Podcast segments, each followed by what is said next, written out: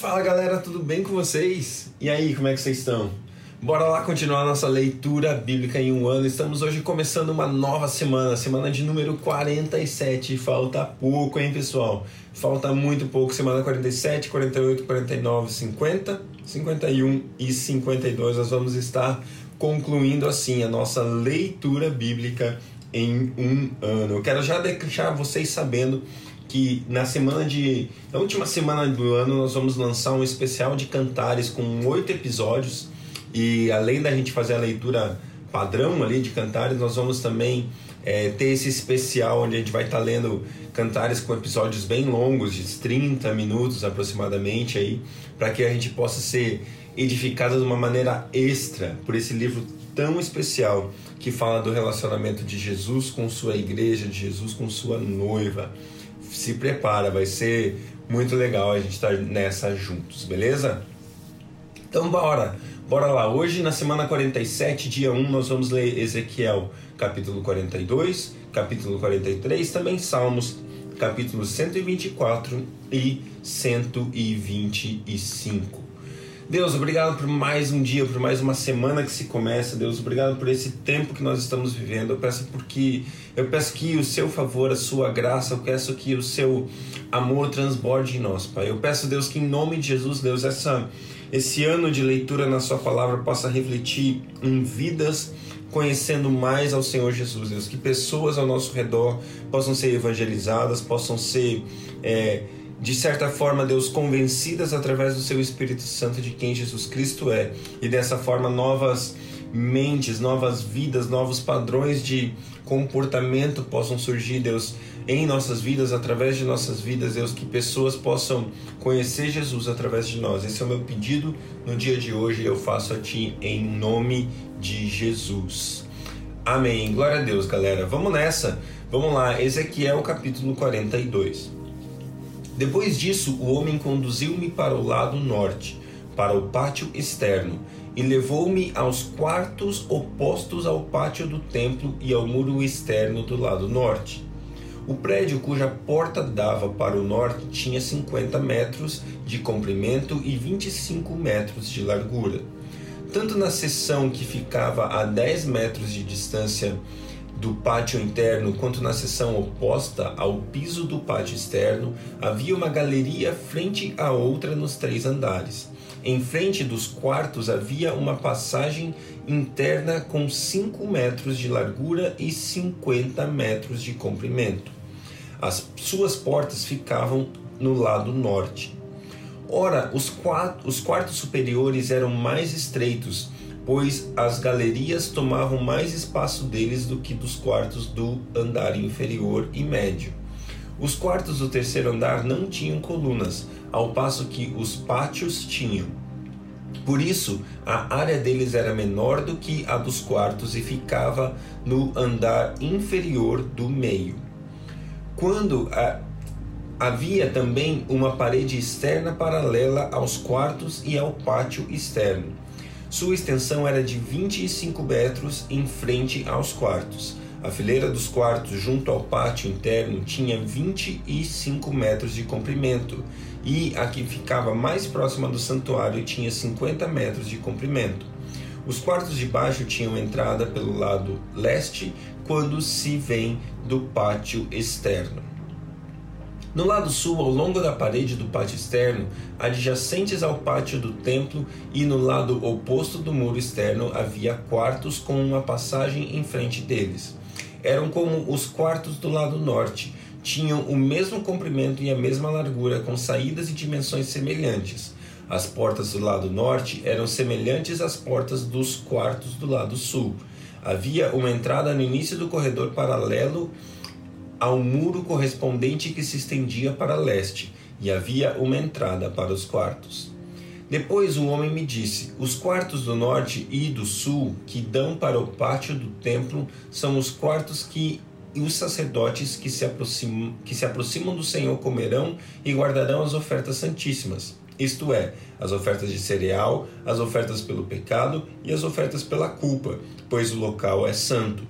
Assim que os sacerdotes entrarem nos recintos sagrados, só poderão ir para o pátio externo após tirarem as vestes com as quais ministram, pois elas são santas. Porão outras vestes antes de se aproximarem dos lugares reservados para o povo. Quando ele acabou de medir o que havia dentro da área do templo, levou-me para fora pela porta leste e mediu a área em redor. Mediu o lado leste com a vara de medir. Tinha 250 metros. Mediu o lado norte, tinha 250 metros, segundo a vara de medir. Mediu o lado sul, tinha 250 metros, segundo a, a vara de medir. Depois ele foi para o lado oeste e o mediu. Tinha 250 metros, segundo a vara de medir. Assim, ele mediu a área nos quatro lados. Em torno dela havia um muro de 250 metros de comprimento e 250 metros de largura para separar o santo do comum. Ezequiel capítulo 43 O homem me levou até o portão do lado leste e vi que daquele lado vinha vindo a glória do Deus de Israel. A voz de Deus parecia o rugido do mar e a terra ficou iluminada com a sua glória. Essa visão foi parecida com aquela que tive quando Deus veio para destruir Jerusalém. Também foi parecida com aquela que eu tive na beira do rio Quebar. Então caí de comprido no chão a glória do Senhor passou pelo portão do lado leste e entrou no templo. Então o Espírito de Deus me levantou e me levou até o pátio de dentro, e vi que o templo de Deus estava cheio da glória do Senhor. O homem ficou ali ao meu lado, e eu vi o Senhor me dizer de dentro do e eu ouvi o Senhor me dizer de dentro do templo: Homem mortal, o meu trono está neste lugar. Vou morar aqui no meio do povo de Israel e vou governá-lo para sempre. O povo de Israel e seus reis nunca mais tornarão impuro o meu santo nome, adorando outros deuses nem sepultando perto do templo os corpos dos seus reis. Os reis construíram a entrada e os pilares do seu palácio encostados na entrada e nos pilares do meu templo. E assim também nós, e assim também entre nós ficou apenas uma parede. Eles profanaram o meu santo nome por causa de todas as coisas vergonhosas que fizeram, e por isso na minha ira eu os destruí. Agora, eles que deixem de adorar outros deuses e levem para longe os corpos dos seus reis. Se fizerem isso, eu viverei no meio deles para sempre. E o Senhor continuou: Homem mortal, fale com o povo de Israel a respeito do templo, para que eles estudem a sua planta faça com que fiquem envergonhados por causa dos seus pecados. Se eles ficarem com vergonha do que têm feito, explique a planta do templo para eles, isto é, o seu modelo, as entradas e saídas, as formas e o modo como tudo está arrumado e todas as leis e regulamentos. Escreva todas essas coisas para que eles possam ver como tudo está arrumado e para que cumpram todos os regulamentos. Essa é a lei do templo todo o terreno que fica em volta dele, no alto da montanha, é santo e sagrado. Seguem as medidas do altar, usando usando-se as mesmas que foram usadas para medir o templo. Na base do altar em toda volta havia uma valeta no meio, de meio metro de fundura por meio metro de largura ao lado de fora havia uma beirada de 25 centímetros de altura. Na parte mais baixa do altar tinha um metro de altura. A parte do meio media dois metros de altura e ficava afastada meio metro da beirada em toda a volta. A parte de cima também estava afastada do meio da entrada, no meio da beirada, em toda a volta. Essa parte de cima também tinha dois metros de altura e sobre ela eram queimados sacrifícios. Os quatro cantos dessa parte eram salientes e virados para cima. A parte de cima do altar era quadrada, medindo seis metros de cada lado. A parte do meio também era quadrada, medindo sete metros de cada lado. Em volta dela havia uma beirada de 25 centímetros de altura. A valeta media meio metro de largura. Os degraus do altar ficavam no lado leste. O Senhor me disse: Homem mortal, escute o que estou lhe dizendo. Quando o altar estiver construído, você vai consagrá-lo, queimando sacrifícios em cima dele e borrifando nele o sangue dos animais que forem sacrificados. Só os sacerdotes da tribo de Levi, que são descendentes de Zadok, poderão vir até a minha presença para me servir. Eu, o Senhor Deus, ordeno isso. Você, você lhes dará um touro novo para oferecerem como sacrifício para tirar os pecados. Você pegará um pouco do sangue desse touro e porá nas pontas da parte de cima do altar e nas pontas da parte do meio do altar, e em toda a volta das suas beiradas. Dessa maneira você purificará o altar e o consagrará. Você pegará o touro que foi oferecido como sacrifício para tirar os pecados e o queimará no lugar marcado, fora da área do templo. No dia seguinte você pegará um bode sem defeito e o oferecerá como sacrifício para tirar pecados. Purifique o altar com o sangue dele, de modo que você te do mesmo modo que você tiver feito com o sangue do touro. Quando terminar essa parte, pegue um touro novo e um carneirinho, os dois sem defeito, e traga-os para mim, o Senhor. Depois de matarem os animais, os sacerdotes espalharão sal sobre eles e os queimarão como oferta para mim. Sete dias em seguida, você oferecerá um bode, um touro e um carneirinho como sacrifícios para tirar pecados. Esses animais não devem ter nenhum defeito.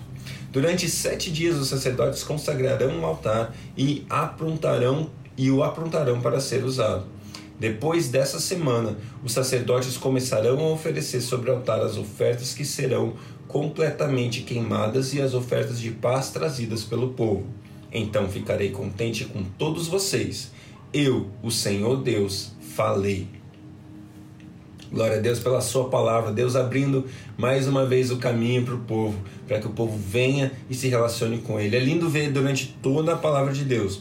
Nós vemos muitas vezes Deus se manifestando e falando: Eu quero estar com vocês, eu quero viver no meio de vocês, eu quero estar com vocês. E ele não só fala, mas ele deixa tudo pronto para que eu e você possamos estar com ele. E hoje é assim através de Jesus. Hoje é assim através dele e ele deixou tudo pronto, o caminho aberto. Basta que eu e você andamos nesse caminho, andemos nesse caminho para que a gente possa estar com Ele. Esse é o desejo do Pai para mim e esse é o desejo do Pai para você. E assim Ele faz, Ele deixa tudo pronto para que a gente possa se relacionar com Ele. Salmos 124. Se o Senhor não tivesse do nosso lado, que Israel o repita. Se o Senhor não estivesse do nosso lado quando os inimigos nos atacaram, eles já nos teriam engolido vivos. Quando se enfureceram contra nós, as águas nos teriam arrastado e as torrentes nos teriam afogado. Sim, as águas violentas nos teriam afogado. Bendito seja o Senhor que não nos entregou para sermos dilacerados pelos dentes deles. Como um pássaro escapamos da armadilha do caçador. A armadilha foi quebrada e nós escapamos. O nosso socorro está no nome do Senhor, que fez os céus e a terra. Glória a Deus pelo nosso Deus, consolador, protetor, sempre presente. Salmo 125. Os que confiam no Senhor são como os montes de Sião, que não podem se abalar, mas permanece para sempre. Como os montes como os montes cercam Jerusalém, assim o Senhor protege o seu povo, desde agora e para sempre. O cetro dos inimigos não prevalecerá sobre a terra dada aos justos. Se assim fosse, até os justos praticariam injustiça. O Senhor trata com bondade os que fazem o bem, os que têm coração íntegro. Mas os que se desviam pelos caminhos tortuosos, o Senhor infligirá o castigo dado aos malfeitores. Haja paz em Israel. Glória a Deus, glória a Deus pela Sua palavra, que Deus abençoe o seu dia e até amanhã.